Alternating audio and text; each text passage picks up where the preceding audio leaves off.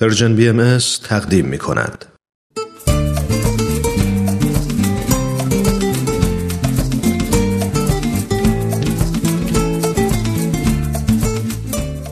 کاوشی در تعصب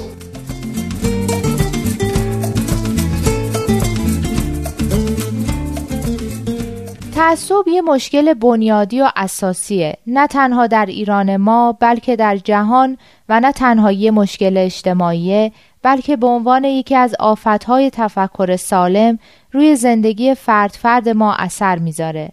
اینه که در این سلسله از برنامه ها کاوشی داریم در تعصب. میشه گفت تعصب یه نوع پیش داوری و یا قضاوت بر اساس گروه بندیه اینکه در مورد یه فرد بر اساس اینکه به چه گروه و دسته ای تعلق داره قضاوت کنیم. و نه بر اساس شناختی که از خودش داریم. و گفتیم رقابت و احساس تهدید و خطر تعصب رو بیشتر می‌کنه. این نکته رو هم اضافه کنیم که خیلی از متفکرین تعصب رو ابزاری دونستن که صاحبان قدرت برای اینکه قدرت خودشون رو از نظر اخلاقی و عقلانی توجیه کنن از اون استفاده می‌کنن. یعنی گروهی که در قدرته سعی می‌کنه تعصباتی رو بر علیه سایر گروه ها دامن بزنه تا بتونه خیلی راحت از طریق اعمال تبعیض از به قدرت رسیدن اونا جلوگیری کنه. با این حساب تعصب می‌تونه عامل نیرومندی برای سرکوب اقلیت ها باشه. دقیقا. طبقات حاکمه می‌تونن به کمک تعصب مردم رو طوری نسبت به یه گروه بدبین بکنن که هر نوع تبعیض و سرکوبی نسبت به اون موجه به نظر برسه. مثالش همین ترویج تعصب بر علیه باهایان ایرانه تا سرکوب و تبعیض و فشاری که بر علیه اونا اعمال میشه رو موجه نشون بده سرکوبی که هدفش جلوگیری از نفوذ افکار تازه و ترقی خواهانه باهایی در میان ملت ایرانه که به نظر می‌رسه اگه این همه فشار و سانسور و سرکوب نبود به سرعت در میون ملت ایران منتشر می‌شد. این چیزیه که در نهایت به ضرر ملت و کشور ایران تموم شده و میشه. البته تعصب همیشه اینجوره. همیشه به ضرر همه کسایی که در اون دخیلن.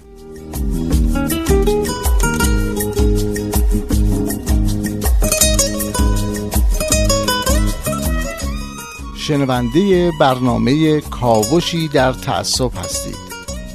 تا لحظاتی دیگر به ادامه این برنامه توجه بفرمایید.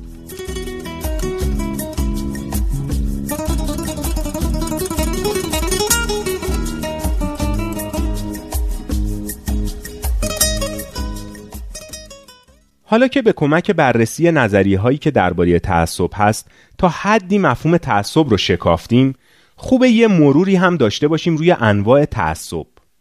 هر نوع تفاوتی می‌تونه اساس تعصب قرار بگیره ولی یکی از مهمترین انواع تعصب که تبعات بسیار گسترده هم داشته چون که نیمی از جمعیت دنیا رو دچار تبعیض و محرومیت کرده تعصب جنسیه.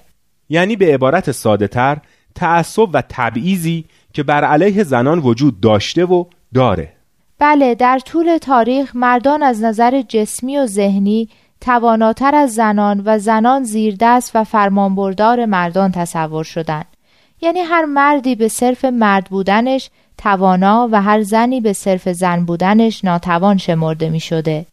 همون قضاوت بدون شناخت و بر اساس گروه بندی که اساس تعصب رو تشکیل میده.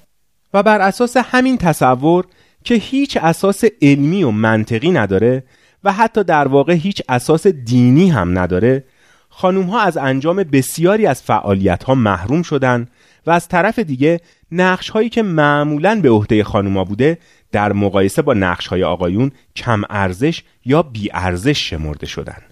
همین تعصبه که باعث شده زنان چندان که باید و شاید نتونن از توانایی های خودشون بهره برداری کنن. قدرت و توانایی خونواده ها رو تضعیف کرده و روی تعلیم و تربیت بچه ها تأثیر منفی گذاشته. نمیشه تصور کرد که اگه در این قرون گذشته همه مادران ما امکان تحصیل و تربیت درست رو پیدا کرده بودن و بچه های ما در دامان مادران تحصیل کرده و با تدبیر بار اومده بودن حالا کشور ما از نظر پیشرفت و تمدن به کجاها رسیده بود؟ درسته اما تعصب فقط به صورت تعصب جنسی ظاهر نمیشه. یه تعصب دامندار و گسترده دیگه تعصب ملیه. ملیگرایی احساسیه که بر اساس خصوصیات فرهنگی که یه جمعیت رو به هم میپیونده شکل گرفته. و معمولا کاربردش اینه که جمعیتی رو که در یه منطقه زندگی می‌کنن یا به نوعی به اون تعلق دارن از بقیه جمعیت ها جدا می‌کنه.